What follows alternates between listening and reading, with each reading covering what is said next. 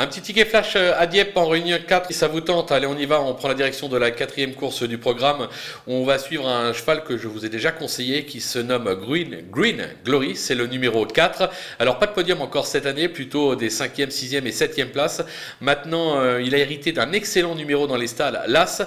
Il aura un pilote qui lui sera associé. La course est ouverte, mais à mon sens, il peut enfin se montrer sous son meilleur jour et pourquoi pas même euh, l'emporter à Bellecote. On va donc le tenter gagnant et placé.